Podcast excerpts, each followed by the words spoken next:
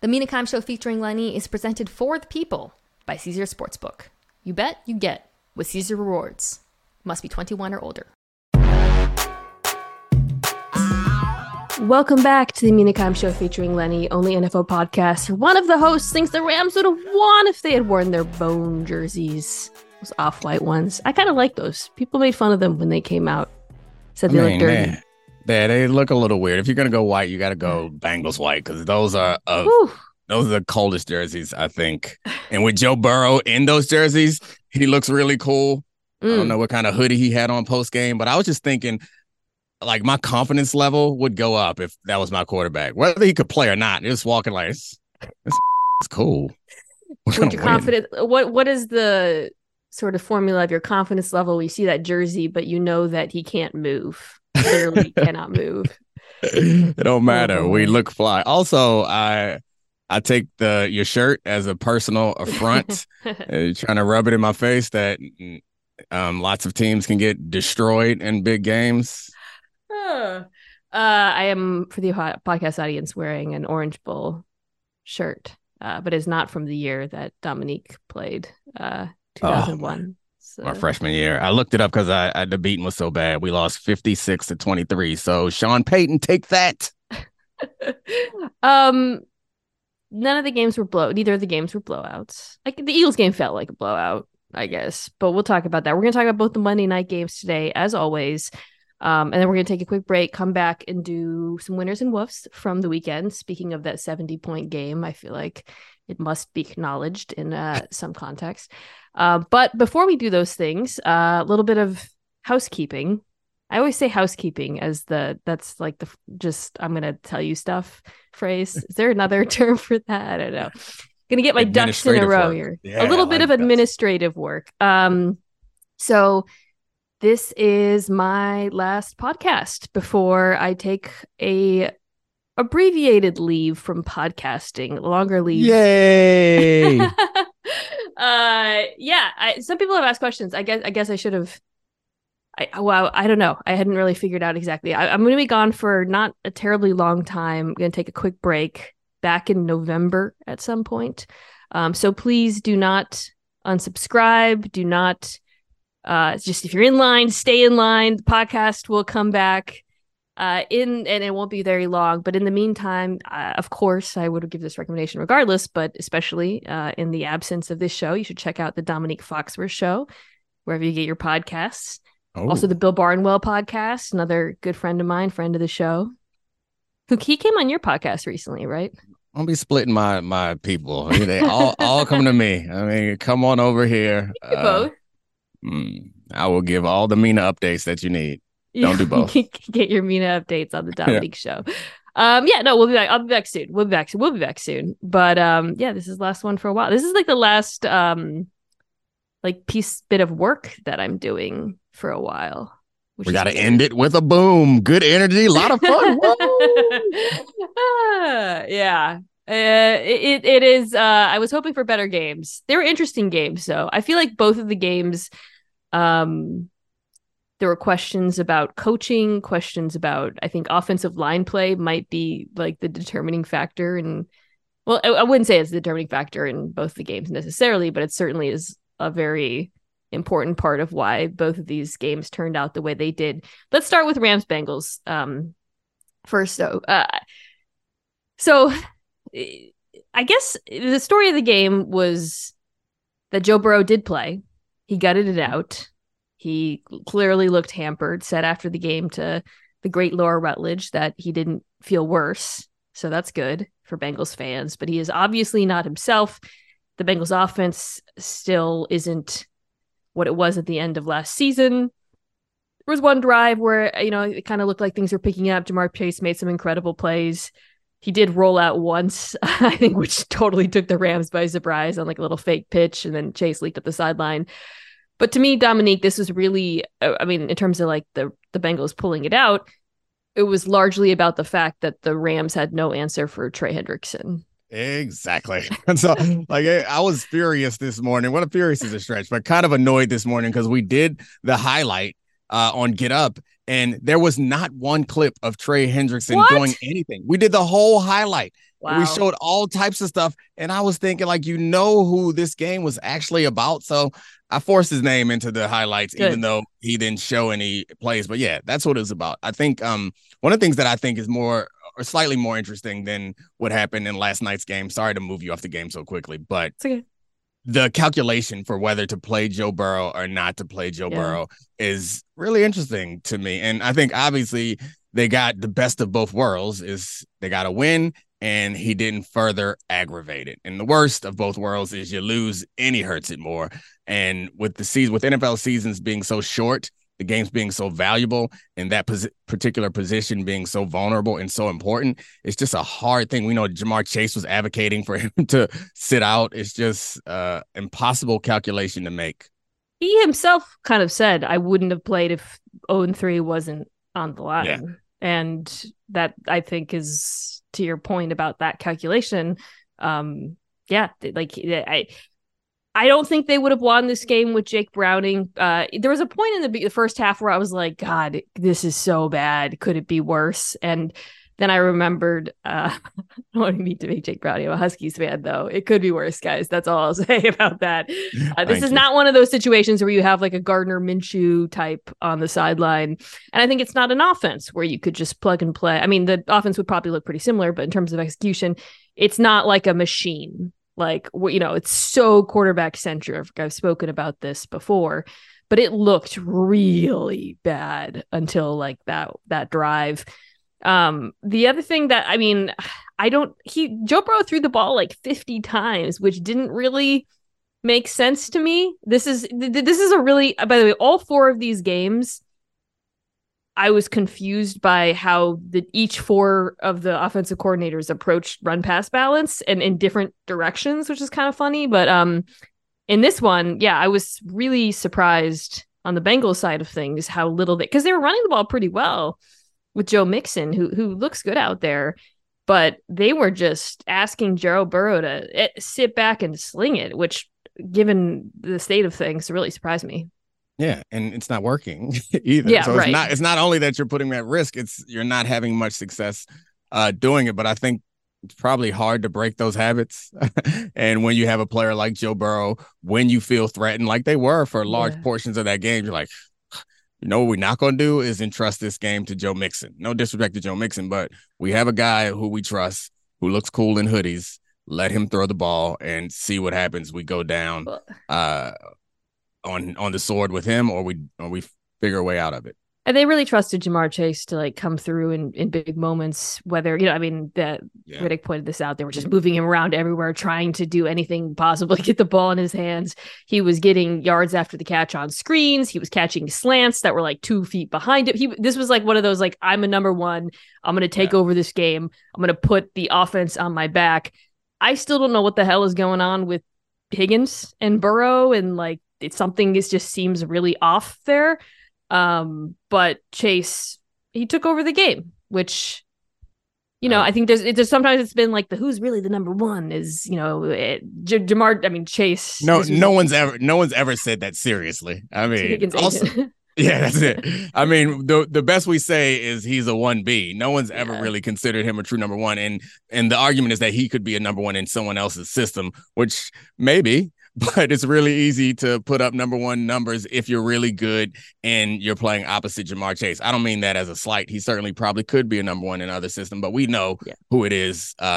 Also, you know, I love anytime there's an offensive pass interference call. So shout out to Higgins getting that call for me. Great push off. That was such an egregious push off. Yeah, it was egregious. Oh, yeah, it was so bad. I think he's on a few of those. He's a little bit of a pusher. Did he have one in the Super Bowl, or was that Chase that had one in the Super Bowl? So one of them had an offensive pass interference in the Super Bowl, and I remember being ecstatic. He's definitely had a few. Was he? It was Boyd that Witherspoon had the. It sucks that I took it from him. That's probably one of the most impressive interceptions I've seen in like the last 5 years. I don't think that's being hyperbolic, and no one will remember because the Rams didn't win, and it like didn't lead to anything. Which is such a shame because that's one of the coolest. You guys should go seriously look it up. Akilah Witherspoon, who's one of the Rams cornerbacks. It was Boyd, I think, right? He just took the ball. He dived while diving, took the ball out of his hands, corralled it, and it was like an on-target tight window throw, corralled it with one hand and came down with it. It was an unbelievable interception. And one of the few highlights for like a Rams team that, you know, week one, Matthew Stafford looked amazing. And then, you know, and so we were, sort of caused some of us, me, to question whether or not they were better than I thought. Oh, this offense can roll with anyone. I guess I don't want to make too much of the offensive struggles because it was so obviously on the offensive line. Like, it was just a non-functional offense. They went 1 for 11 on third down, 1 for 4 in the red zone. Stafford threw 2 picks, one which I think was like a miscommunication, one which was just him trying to sidearm it stupidly. McVay was asked about why they didn't run the ball more, and he did allude to like some of those being RPOs, which is an amazing coach cop out, by the way. About the video, if you asked about that, yeah. Well, it's true, it's not a cop out, but I'm not sure there's much they could have done because, as we said at the beginning, this was about the left tackle left the game, Alaric Jackson, and the dude they put in for him, Zach Thomas, had no chance. McVay, you could criticize it for not giving him help or coming up with and running away from, I don't know, but it was just total non-functional offense after that. Yeah, I mean, this is one of those things that you and I, well, I guess to speak for myself, we analyze and watch this stuff so much and we get away from the fundamentals of football and sometimes forget that nothing works on offense if you can't like protect. And sitting next to Jeff Saturday every Tuesday is an annoying reminder of how important the big stinky offensive linemen are. So yeah, at least being functional, your offense to be functional, all your fancy designs, all your great sidearm throws, none of that matters if we can't protect you. Yeah, that was pretty much the story of the game on that side of the ball. Yep. So moving forward from this, I do think it was a pretty important win for the Bengals. And I mean, to me, just the trajectory this season is just going to be, is Burrow going to get better on a week to week basis? You know, I think, you know, we mentioned Hendrickson. I thought, obviously, Logan Wilson had the pick. He's been very good for them. Dax Hill was flying around making plays. Yeah. So this, you know, I thought in the second half, too, I shout out to Big Lou for dialing up some diabolical blitzes and just drawing a circle around that poor left tackle. Okay. Bucks, Eagles, Bucks. It was in Tampa. Let's start here. Eagles win pretty easily, soundly. I want to start with the Eagles offense. Do you feel better about them? A little bit. I mean, I feel a little bit better because at least we got the big plays, the off-schedule plays. They don't seem consistent or to have a like functional, consistent passing game. They ran the hell out of the ball. The O-line was dominant. Jalen Hurts could stay in the pocket forever. And again, it seems like the foundation of a good team offensively is offensive line play. They have offensive line play. They have talent. They have on the edges. They have a track record of this success. We even saw Jalen Hurts making up stuff when the offense wasn't working. This wasn't what it's supposed to look like. It hasn't looked like what it used to look like yet this year, but it's really hard for me to imagine that they're never going to get back to that. Yeah. And say that losing the offensive coordinator is that important. Like, I understand that it matters, but it can't be that important. I think, okay, so the run game was unbelievably dominant. And by the way, it should be noted, dominant against a good Bucks run defense. Like, this wasn't them running all over Minnesota. This was them running on a Tampa defense that has been pretty solid against the run for some time now. And... you know, I mean, not just running. I mean, I reposted that someone, I think Josh Norris had a picture of one of DeAndre Swift's rushing lanes. Oh my! And it asked how many yards could you get? And looking at it, I was like, 3. I actually think I could get 3 yards. Yeah. I mean, it was just insane what they're able to do on the ground. But to your point, you know, through the air, it still doesn't look quite right. I think. Watching them, there's a few things that kind of jump out, but then this one, what really struck me was you know, I couldn't help but think back to Hurts. Hurts struggled against Tampa, notably in the wild card game before last year. He really struggled with the blitz. This game, Bulls blitzed him a lot, as he does, 63% of dropbacks, which would be insanely high if not coming off of the 80% Justin Herbert blitz rate, which I'll get to, or the Daniel Jones getting, like, this is a real blitz happy season. But against the blitz, he had a passer rating of 40 and a negative 9.3% completion percentage over expectation. And I think that's where I still don't feel like everything is quite right. He looks uncomfortable under pressure, not just the blitz, in a way that is a little bit reminiscent of the season prior to last. As you mentioned, when he is kept clean, he looks like, I mean, the play to the second throw to Zacchaeus on the drive where he had the one play, which was under pressure, to his credit. He rolled out and made this amazing play. The second one, he was just like bouncing back there. Like, like one of those video game characters when you're waiting to choose them. And then it was a beautiful throw. Beautiful, layered it over the defender, just pearl, dropping the bucket. But yeah, it feels like, okay, there's something still a little bit off with him in terms of how he is dealing with pressure right now. And it'll be curious to see how different defenses approach that. Yeah, dealing with pressure and dealing with the blitz obviously are two different things. Dealing with the blitz, I would say, is if we're looking for an explanation, that's where coaching might matter. We have no reason to believe. Well, I mean, we have every reason to believe that Jalen Hurts is incredibly coachable and incredibly smart in football. If you give him answers, I find it hard to believe. And this is without doing specific blitz study. So I could be completely wrong. It could be Jalen Hurts' mistakes. But if you give Jalen Hurts answers, I don't imagine that he is not going to make those decisions. So again, this is without doing the study that would be required to point fingers one way or the other. But I would guess that if we're looking for a place where a coordinator could be missed, it's constructing answers, easy to understand and easy to execute answers when you see the blitz. I feel like the RPO game, the pass aspect of it, isn't rolling the way it was last year. Something interesting, and I think Aikman pointed this out, was the Bucks linebackers were playing the pass. So right. I think there were certain plays where, you know, I think that, and that might be something that continues throughout the season. Like the linebackers were playing with such depth too. This was also on like a couple of, at least one play action pass. Devin White was just like, nah, I'm taking away this window. And so the Eagles ran right through it, you know, which is again, like, it might, I think, and I bring that up to say, Dominique, to your point too, about like, do they have answers versus the blitz? And I bring up the pass aspect of the RPO game. I think when we sit back, we might see that, not that it's necessarily like that they're making the right decision to switch to run heavy game. Frankly, they should have ran the ball even more in this game.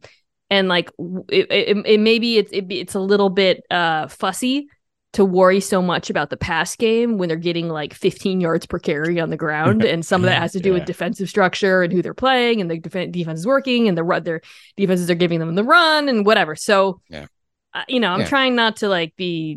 And they got 3 wins. It's too early to be concerned about them, but yeah. Plus, the defense looks good, by the way. Yeah. I've been really impressed by, because they've been undermanned. They've had injuries, particularly in the back end, and I think they've held up pretty damn well. I mean, I do think this Bucks offense was probably a little bit of fool's gold coming into this. Talk about that in a second. But like, the defensive line looks great. Jalen Carter looks unreal.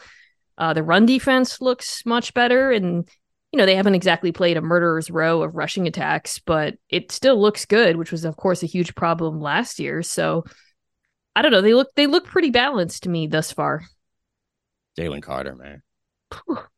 Yeah, he's a foundational piece, and he could be one of the best defensive tackles in football, if not the best defensive. He probably already is one of the best defensive tackles in football. Could be the best defensive tackle in football in a few years, and they got him late in the draft. What he did in this game with the forced fumble, where he got penetration, flipped his hips, and then chased down the ball carrier. That, to me, was like, in a nutshell, why he was such a crazy prospect. It's the movement skills at his size that don't really make sense. and then the presence of mind for a rookie to go straight for the punch and accurately nail the punch. Like most guys, I think if they're retracing, D linemen are big, normally can't retrace with that type of speed. They're retracing to make a tackle. They're not retracing with like a cornerback's mindset or a safety's mindset where I'm going to punch for the ball. Yeah, he's special. One thing I do want to note about the Bucks, you know, Baker was a bit light on some throws, had some misses, had some okay throws. I think Evans bears some responsibility. The drop in the end zone, he should have caught that. Yep. Though he made like an insane catch over the middle of the field.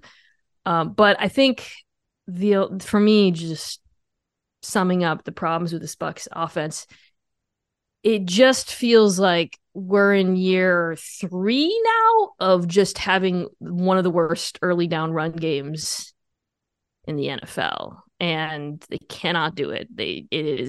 I felt so bad for, like, imagine being Rashad White in that game, and you're watching the Eagles, you're watching DeAndre Swift on the other side running through these like wide open lanes, and you're just watching him in absolute hell. The safety, you're just like, I don't know. It's like I drove an old Caravan in high school, and I remember like when I would pull in and kids would pull next to me and like their new like SUVs and stuff. And I was just like, damn, this life's so unfair. I feel like that's what Rashad White felt like. But the thing that's so frustrating is despite that, they still do it. I mean,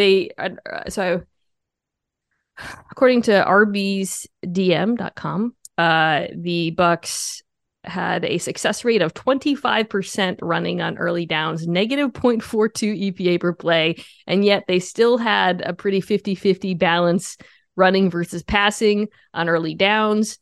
So far this season, they rank 7th lowest in pass rates on early downs. Despite this, that's lower than the Titans. So I feel like as a Bucks fan, you just have to be in absolute hell watching this team now year after year after year, just bang their head against the wall. And I know there's like stuff that's happened with the offensive line, obviously, with retirements and departures and all that and injuries that is largely the reason why this happened. But it's got to be so frustrating, Dominique. But I mean, don't all like coaches say, well, even if it's not working, you got to stick to the run. You got to commit to it. If you're the Eagles, you should. Yeah, it's bad. Yeah, it's bad and it's frustrating. And you can't have errors. You mentioned the drop touchdown in the end zone. There's another dropped third down conversion before that one by Mike Evans.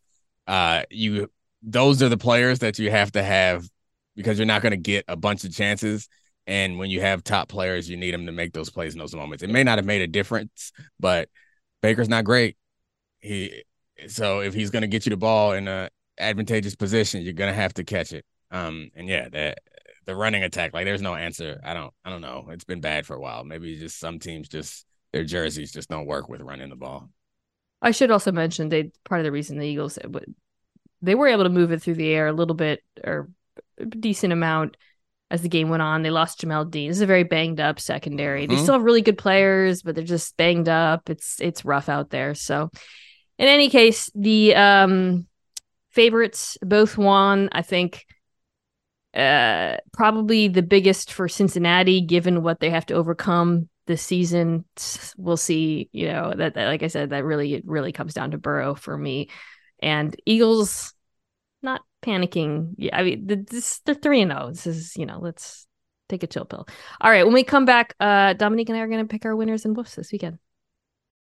Tickets to the game, merch, meals at iconic restaurants, stays at Caesar's Palace, all this can be yours when you bet with Caesar's Sportsbook. Win or lose, every bet earns reward credits, which you can redeem across the empire. Now, if you haven't started yet, register using code OMAHAFULL, and then place your first bet up to $1,250. If you win, great, keep those winnings. But if you lose, you'll get your stake back as a bonus bet. 21 and older only, offer valid and must be physically present in Arizona, Colorado, Illinois, Indiana, Iowa, Kansas, Louisiana, Massachusetts, Maryland, Michigan, New Jersey, New York, Ohio, Pennsylvania, Tennessee, Virginia, West Virginia, and Wyoming only. New users and first $10 plus wagers only. Must register with an eligible promo code. Bet amount of qualifying wager returned only if wager is settled as a loss. Maximum bonus bet $1,250. Bonus bet expires 14 days after receipt. proceed. Tier credits and reward credits will be added to the account within 7 days after qualifying wager settles. See Caesars.com/promos for full terms. Void where prohibited. Know when to stop before you start. Gambling problem? Arizona, call 1-800-NEXT-STEP. Colorado, Wyoming, Kansas, affiliated with Kansas Crossing Casino, call 1-800-522-4700. Indiana, call 1-800-9-WITH-IT. Iowa, call 1-800-BETS-OFF. Louisiana, call 1-877-770-STOP. Licensed through Horseshoe, Bossier City, and Harris, New Orleans. Massachusetts, call 1-800-327-5050 or visit gamblinghelplinema.org. Michigan, call 1-800-270-7117. Illinois, Maryland, New Jersey, Tennessee, Virginia, West Virginia, Ohio, Pennsylvania, affiliated with Harris, Philadelphia. If you or someone you know has a gambling problem, crisis counseling referral services can be accessed by calling 1-800-GAMBLER.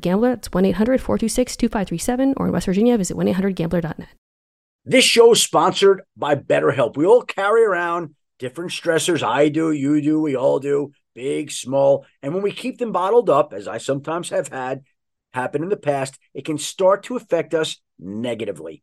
Therapy is a safe space to get things off your chest and to figure out how to work through whatever's weighing you down. It's helpful for learning positive coping skills and how to set boundaries. It empowers you to be the best version of yourself. It isn't just for those who've experienced major trauma. If you're thinking of starting therapy, give BetterHelp a try. It's entirely online, designed to be convenient, flexible, and suited to your schedule. Just fill out a brief questionnaire to get matched with a licensed therapist and switch therapists anytime for no additional charge. Get it off your chest with BetterHelp. Visit BetterHelp.com/Mina Show today to get 10% off your first month. That's BetterHelp, BetterHelp.com/Mina Show, MINASHOW. This podcast is proud to be supported by Jets Pizza, the number one pick in Detroit-style pizza. Why? It's simple. Jets is better. With the thickest, crispiest, cheesiest Detroit-style pizza in the country, there's no competition. And I have to say, speaking from experience, recently, having tried it for the first time in Detroit, it is absolutely delicious.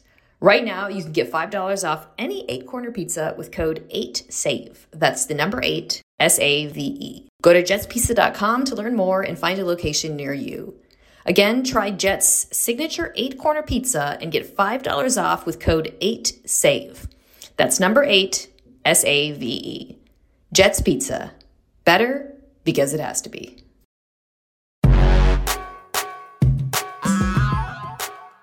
Okay, we are back for one final winners and woofs before my break. I feel like I sound like a senior, like the last week of high school, the way I'm talking. It's not going to be that long. I don't know why I made that was so dramatic of me. One last winners. This isn't the last. It's just going to be a second, but I figured I had to. It's not like it's an obligation, but we do need to give one of these awards to the Miami Dolphins. But I wanted to be a little bit more specific. My winner of the week is not just the Dolphins' offense, which, of course, unless you've been living under a rock, you know that they put up a 70-burger on Denver. No, specifically, I wanted to give a shout to the Miami run game, which was a question mark coming into the season. Last year, despite the fact that Mike McDaniel was the run game coordinator in San Francisco, that was his expertise, they were just kind of average. They were average. The NFL average in terms of rushing EPA per play was 0.03. Miami was 15th at 0.03 last season. So far this year,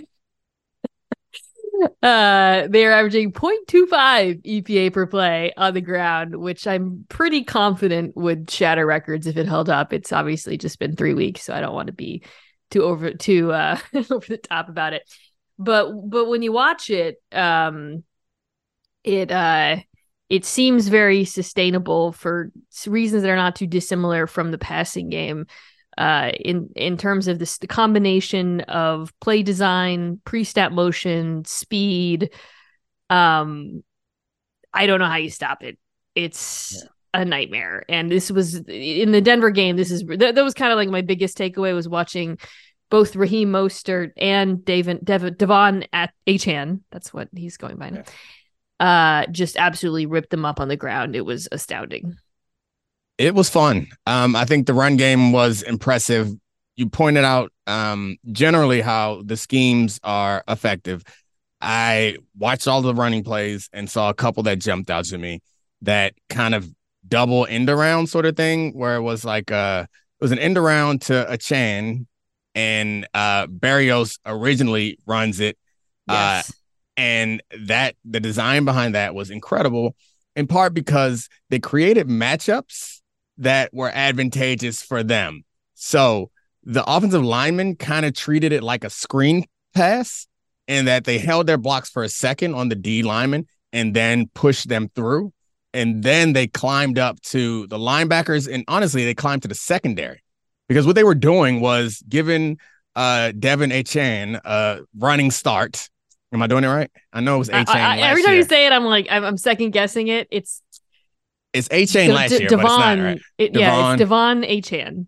Okay, Devon Achane. Like 4chan, which is how many touchdowns he scored. Yeah. Well done.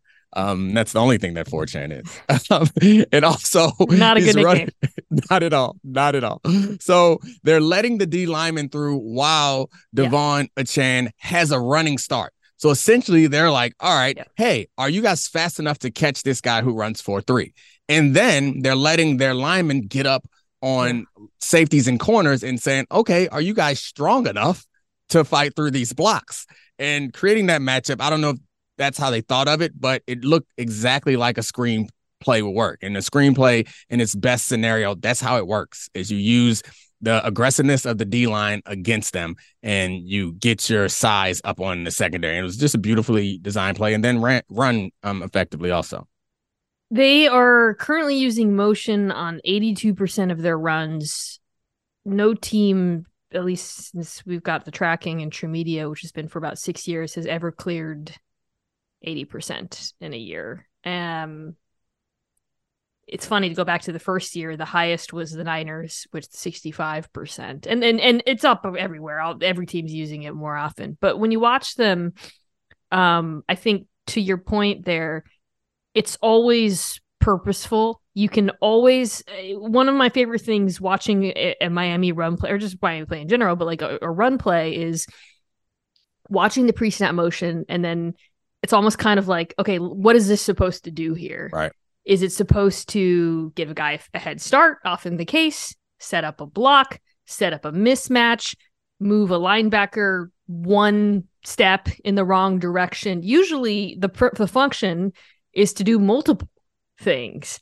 And it's really remarkable. I mean, it's, I don't, everything, the execution, as you just, again, is always very spot on. It feels like everyone knows what they're doing and why in the offense, but it really is the purposefulness of the motion. I mean, there was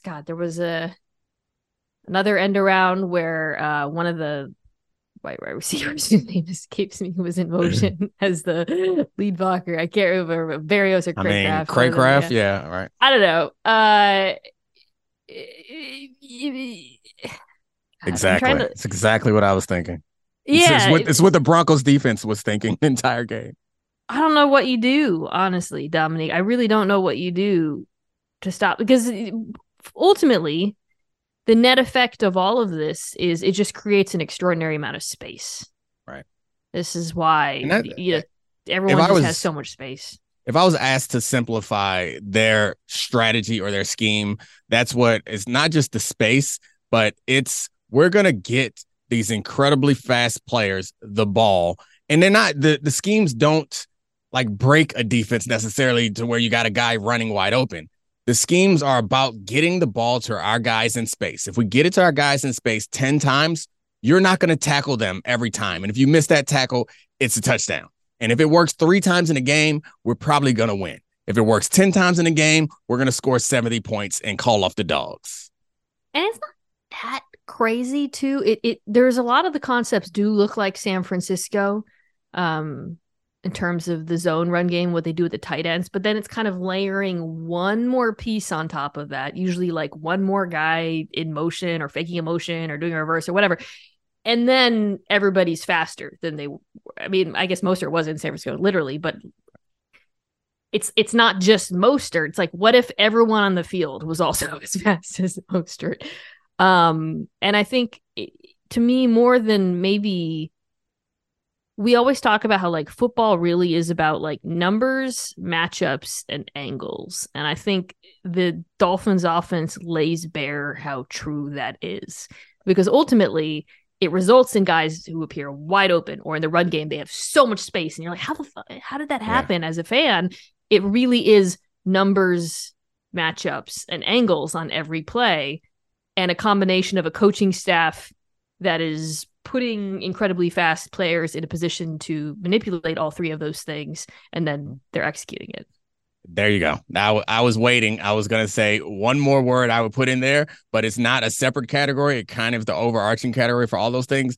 It's execution. And I think about that in the motion, because by putting the motion in there, even if it's not giving you an advantage, it's adding an extra variable that you're not going to mess up, but it gives them another chance to make a mistake.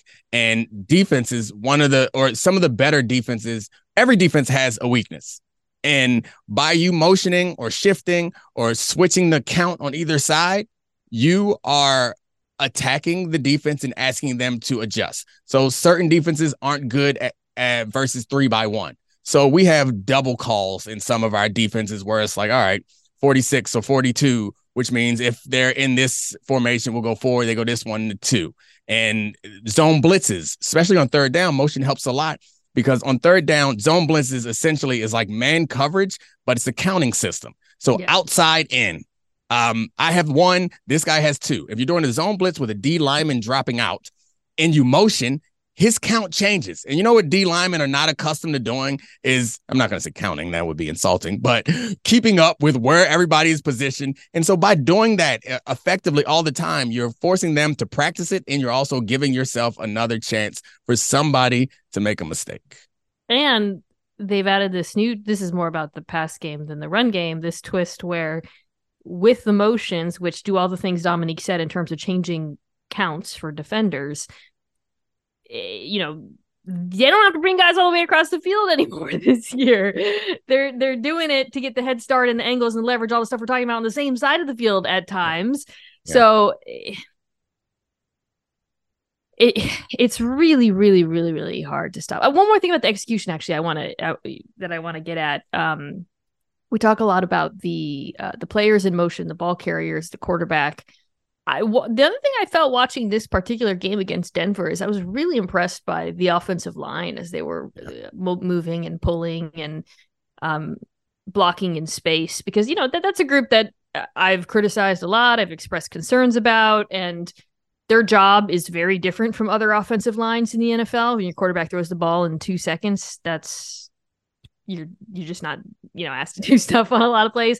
But on the run plays in particular, which is what we're kind of highlighting here, they are executing really well. Like, and I think they do have the necessary athleticism to pull a lot of this off, which is not something I think I thought about or had considered, certainly not last year, but coming into this season, I was like, so where can they protect Tua and whatever?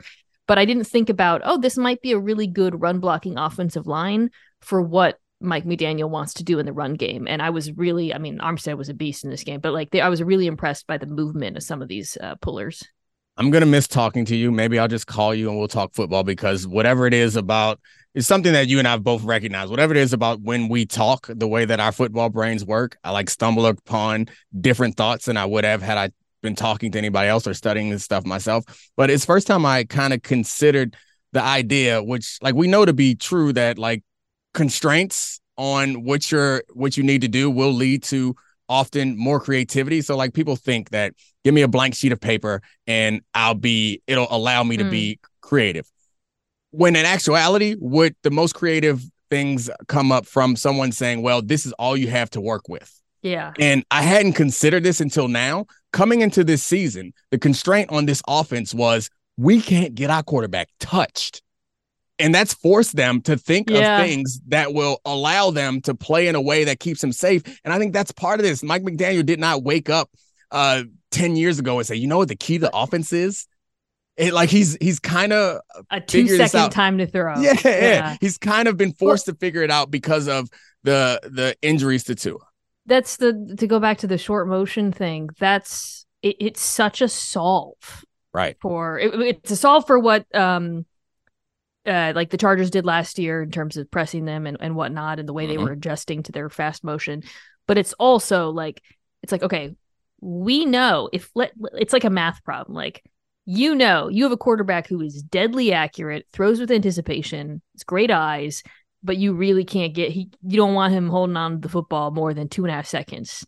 So it's like if a train is coming at like 45 miles an hour, you know, exactly. And he came up, he's like, okay, great. Tyreek Hill's the fastest human in the NFL. So I'm not going to bring him all the way across the formation. I'm just going to bring him like, you know, 5 feet or whatever. Yeah. And then the ball can come out super freaking fast, and it doesn't matter because that's all he needs. Give him motion, a head start to get his speed going, so he can get to the depth. Yeah, he can get to the depth of the route more quickly. And I think it's a result of the constraints placed on this offense because of the Tua injury. So like, and it's not the. Yeah. Sorry, go ahead. Oh no! Yeah, no, keep going. That's it. It's not to say that all this other stuff doesn't matter, but I do think that the special thing about this offense is combining their depth of target with the time that that it takes them to throw the ball. Like, it's an impossible thing and a formula that no one would ever consider prior to this, I would think, until now. Like, we need to get this done. Let's figure out how we can get this done. And just to kind of put a bow on it, the fact that they're running the ball so well for all the reasons that we've been describing, you know, the trickery and the talent and whatever, it matters so much because let's say you run into a defense that does come up with good solvent coverage. I mean, the Patriots did a pretty freaking good job, honestly, all things considered, second half. But you know, we'll see what happens against Buffalo. It's going to be a great game. Let's say you do. I don't know how you stop both. The Dolphins use more 21 personnel than any team in the NFL. Their fullbacks on the field a lot, right? Allie Ingold. This year, the second most is the San Francisco 49ers. This year, when they're in 21 personnel, they have faced 8-man boxes 11% of the time. Like, defenses are absurd. It's crazy. It's absurd. To put that at like the Niners, I think last year it was like 30%. You know, like, if most of the time, if an offense comes out with two running backs or running back and a fullback, you're gonna stop. They're trying to stop the run. You're gonna put big bodies on the field. Defenses are terrified to do that. They were terrified last year to do that against Miami. If you can run the ball at 6.5 yards per clip, which is what they're running out of 21, versus, and you're not facing stacked boxes, there's no good answer, because what you're facing now is not just an explosive offense like they were last year. And this is where I think they're different this year, a balanced offense that has a number of different answers for different things that defenses can do. It's a nightmare. And it's not only putting big bodies out there, it's also, you mentioned this, but you didn't say it specifically, where it's about putting the bodies in the box. So if you are concerned about big plays, you're going to put smaller bodies. Even if you do load up the box, you're going to have somebody out there that can run with these guys. And even if they can run with them, they're going to try to find a way to get you isolated with them. And all you got to do is miss one tackle. And it's, so as long as their defense can hold up, it feels like it's only a matter of time until they're going to score, especially given Tua's accuracy. He feels perfectly suited for this offense, too. Like, we talk about this all the time, about how you want to build an offense around your quarterback. There's no quarterback in the NFL that does not have some skill. And it just so happens that the skills that he has are perfectly suited for what they want to do. I was just talking to Kevin Clark about this. Like, you know, this feels like a perfect storm of play caller, talent, quarterback. And I was like, what if you had like a quarterback, like, I don't know, Fields or something in this offense, where like they didn't have a quick release, but they could extend. Maybe they had a big arm. It wouldn't work the way it does. Maybe it'd be cool. There'd be some stuff happening. I mean, I'm not going to say this offense would be worse with Patrick Mahomes being back there, but it really is what we are seeing right now is a play caller who understands his talent at quarterback and and on the offensive line, even to our point. So fascinating. I'm very curious. Maybe by the time I'm back, somebody will have solved them, but I don't know, man. I think the only way you can solve them is just score a bunch of points and try to keep up. And maybe Buffalo might be able to do that. Hope they make some mistakes. They had some penalties, fumble the ball or whatever, some tip passes, like football happens. This is what you're hoping for. Christian Gonzalez picks off too. You know, stuff like that. Okay, I'll go first with my woof. I went with the Minnesota Vikings because at 0-3, it does feel like they lost to the Chargers in the Cursed Bowl. It was, I mean, you never want to say season's over, but it felt like that one game was like, this is one of these teams is going to walk out of here with, trade speculation about their quarterback because so the woof for me with Minnesota, not just losing that game and the record, obviously you guys can look up how many 0-3 teams go to the playoffs and all that. I'm trying to I was watching them and thinking okay, what's the future of this team? Yeah. And I think that's where I was starting to feel bad. Justin Jefferson, Jordan Addison are both really good. And the offense, is fine, but defensively I was watching them and I was watching just Brian Flores just constantly, just trying to find answer, just throwing every possible kind of blitz created at Justin Herbert. And I was like, God, who are we building around here on defense? Because the guys that they drafted in 2022 aren't playing. Booth, Scene. Davenport hasn't been healthy, which has hurt them certainly. And that's a big part of why they're blitzing, but I don't know how this, I don't know how this defense can compete, honestly, in the moment. I didn't agree with Flores. At a certain point, I get what you're doing, trying to cause chaos, although they were blitzing and then they were playing back at the same time because he knew his cornerbacks couldn't cover. So Keenan was like, cool, I'll take 10 yards on every play. That's fun. Yeah. But I don't really know if they have any answers. They don't, and yet they still probably should have won that game. And I think that's what makes it even woofier is they were the luckiest team last year, and they have been unlucky this year. And in this game, they had some fluky plays. Like there's the tip ball interception to end the game. They had a receiver or tight end stripped of a ball to take it away. They had a cornerback with an interception in his hands that bounced off his hands into the end zone for a touchdown. So that is on top of all of this. And while this is happening, Justin Jefferson, while he's limping at the end of the game, is also balling, and Kirk Cousins putting up numbers. You found Addison a legit number 2. That having that happen while you also are paying for all the luck that you had last year and really having no hope on feeling like you have no hope on defense. Yeah, it's a wolf. It's a bad situation. I think, first of all, the luck thing is crazy because I feel like part of me was like, oh, as a nerd, you knew this was going to happen. But now I'm like, nah, this is too far. There's a regression, and then I think they've lost every fumble. It feels like the pendulum has swung too far, and now I'm actually they're not as bad as they seem. Exactly, which is crazy. This is crazy. They I think there was they stripped Herbert, and it just bounced right to right to the Chargers. It's just a bad, and they get a stop on 4th down when what's his name? Staley is going for it, backed up, pissing off all the football run the ball people, and they're like, yes, we can be the heroes. Nope, we're gonna give it back. It just was rewatching that game, knowing what the outcome was gonna be. It just was so many unlucky things, but still one play away from winning the game, which almost makes it sting a little bit more. Ivan Pace Jr. looks good. The linebacker. There we go. Yeah, let's build around that. You just got to make Justin Jefferson happy. Give him the keys to the city, whatever it takes to keep him around. And I don't know. I don't know what the future looks like. I would consider taking call. I think someone told me, Field told me, that Kirk Cousins would be an $8 million cap hit for some. He's very tradable contract, apparently. Nice. You know who needs to be calling? I don't think Aaron Rodgers would let the Jets do it. You don't think so? Yeah. Because he wants to come back. Not that he's the GM. I mean, isn't he? They got Trevor Siemian now.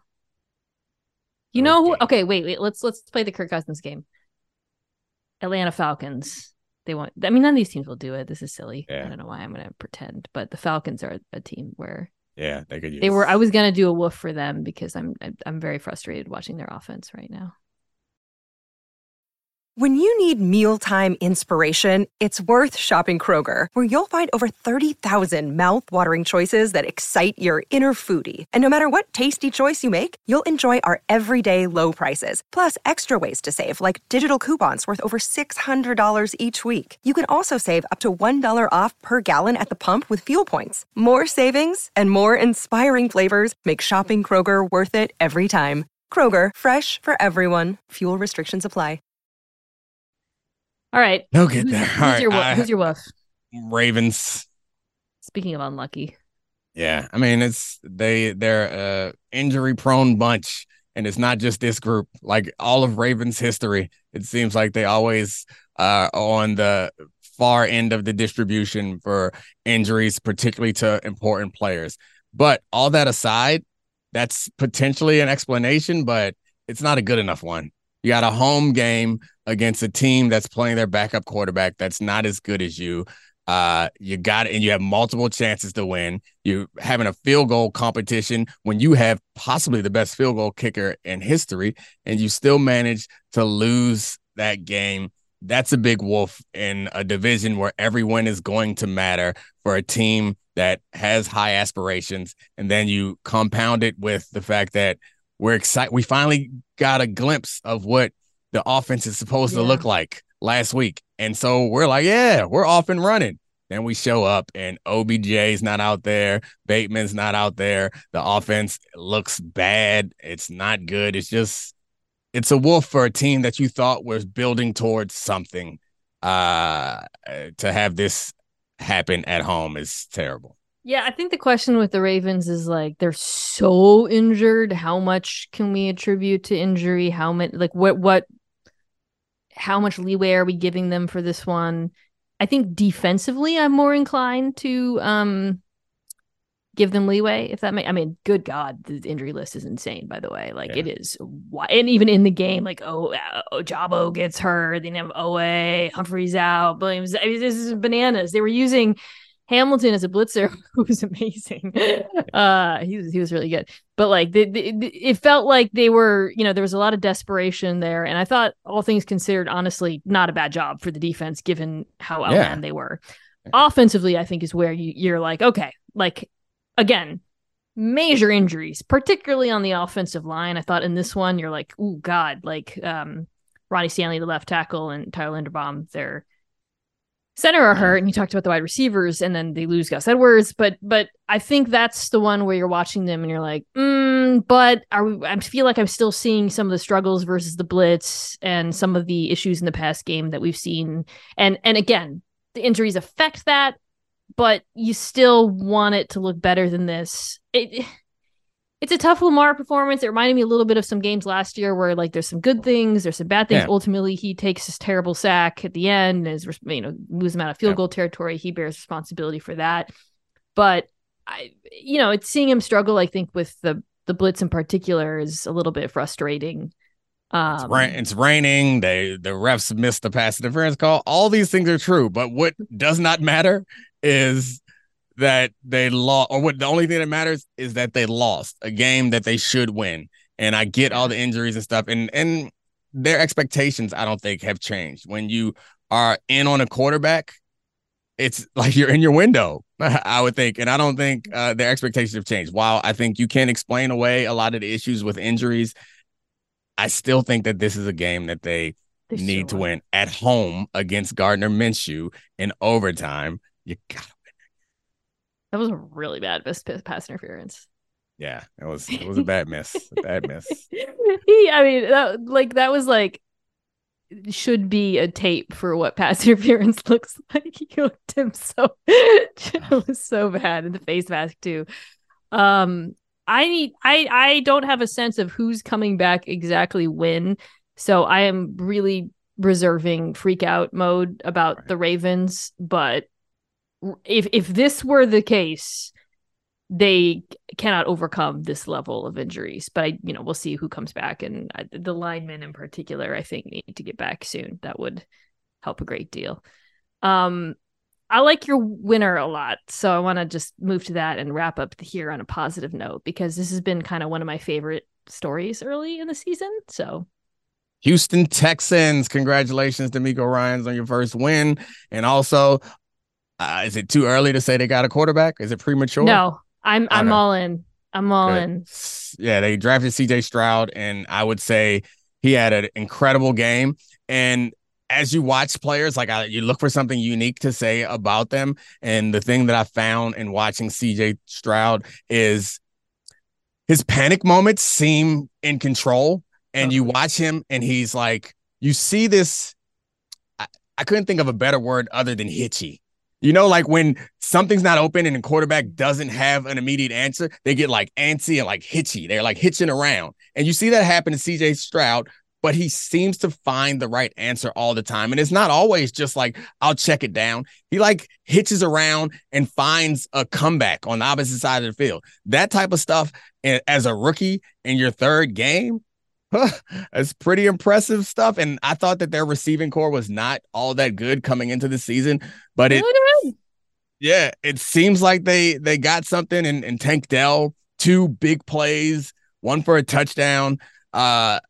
He's a quick, kind of crisp route runner, and it seems like they have something in him. They're building some. Will Anderson blocked a field goal. Looks good too. Yeah. They had a fullback return a kickoff for a touchdown. Like, this was a great game against a good opponent. They got pressure. Their D line got a ton of pressure. It was an impressive game, and it feels like it's a feel good story for this young team that no one expected much from. There's things to like across the board. You listed a lot of them. Dell in particular looks, I mean, combined with Collins too, and like Robert Woods, it's like, not only is that a very underrated, you know, I didn't seem good coming into the season, but they all fit really well together. They're all really complementary together, which I think is certainly helpful for the quarterback, but it's about the quarterback for me, man. Like, he looks great through the first 3. And I talked about this when they played the Ravens, because he was under a lot of pressure, and I was really impressed by how he handled it. Against Jacksonville, again, backups across the offensive line, pressured on 40% of dropbacks, sacked 0 times, under pressure, went 8 for 12 for 115 yards with a plus 6% CPOE.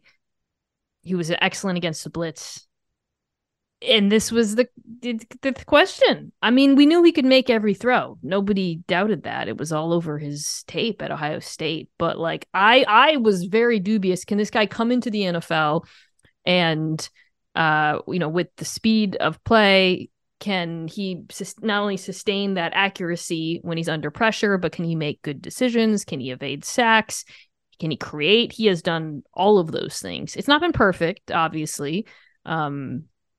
But getting better every week he looks better to me. The thing that, I mean, I was looking through some of his stats. This is the one that really jumped out to me. So far this season, on 3rd down, he is 6th in QBR, 3rd in yards per dropback. So he's pushing the ball downfield, and he has the lowest off-target rate in the NFL on 3rd down right now.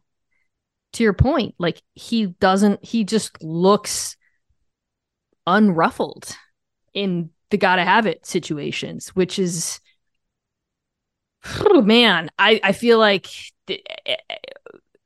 3 weeks is too early to say he's gonna be a top 5-10 quarterback, but like, in terms of qualities you want in a young guy, for him to look that poised and confident and push the ball downfield like that in those situations is awesome. What he's shown so far in a situation that no one thought was great. I think obviously we can't project forward to like Hall of Fame status, but you can look back at a bunch of other quarterbacks who are at that position now, and very few of them have had starts that are as impressive and encouraging, all things considered, of the situation, the competition, the talent around them, the experience of the coaching staff, the history of the organization. Like, there's not a whole lot that suggests that CJ Stroud should be doing as well as he's doing right now. And so, Yeah, it's a big win watching that. And I'm happy they got to win because we tend not to pay attention to things unless they're winning. So I'm happy that they got to win so that people can talk about it and recognize it. But I'm sure Texans fans, I am sure that there are group chats have been on fire for a couple weeks now. I'm happy for them. Yeah, it's pretty cool. I'm happy for them. And yeah, and they found Tank Dell. I know he went to Houston. Is he from Houston? Is a double hometown guy? I don't know. Maybe. Yeah, I was reading his bio because I was trying to, I imagine I'm the first person to be like, why is this tiny human nicknamed Tank? And I can't remember if it said anything about where he was from. Who said it's not his real name? You don't know. It's Nathaniel is his real name. Nathaniel Tank Dell. I liked him in the draft. I'm not taking a victory lap here because I've got a lot of other stuff wrong. But you know what, Dominique? Maybe when I'm back in November, Texans will be in first place in the AFC South. He's from Daytona Beach, Florida. Or he was born in Daytona Beach, Florida, which I guess doesn't mean he's from there. Oh, yeah, he went to high school. Isn't that where everybody fast is from? Yeah, you could have guessed that. I mean, he was a 4.4, like a high 4.4 guy at the combine, I think, if I remember correctly. He looks fast as hell on the field, which is different than running the 40, but like, he doesn't, like, his numbers aren't super fast. Guess where Zay Flowers is from? Oh yeah, he's from down there. I already know. He's from Fort Lauderdale. I saw in the I saw him giving people a business in preseason. I think I talked to you about it. He was giving people business in preseason. It was so impressive that I decided to look up his high school highlight tape, and that's when I discovered that he's from down there. It's a fair guess. You know, the weather's good all year round. Yep. Got a lot of time to get your speed up. Okay. We don't have any more time because we're done. Dominique, thank you as always for joining me. This is always so fun. I will be texting you a lot during the season. Once again, guys, I will be back in November. So stay here, but also go check out Dominique's excellent podcast. And yeah, buddy. As a contributor, but more importantly, as a fan, we love you. We're going to miss you. Take care of yourself. Be safe. Be healthy. Forget about us and focus on your family for a little while and then come back and overcommit to your job like you always do. You know, I'll be watching the entire time. All right, buddy. All right. Thank you again. Thank you to everybody. Thank you to Kirsten Sebecki for producing this pod. Owen Sealer for joining us on social today. And yeah, I'll be back in a bit. Bye.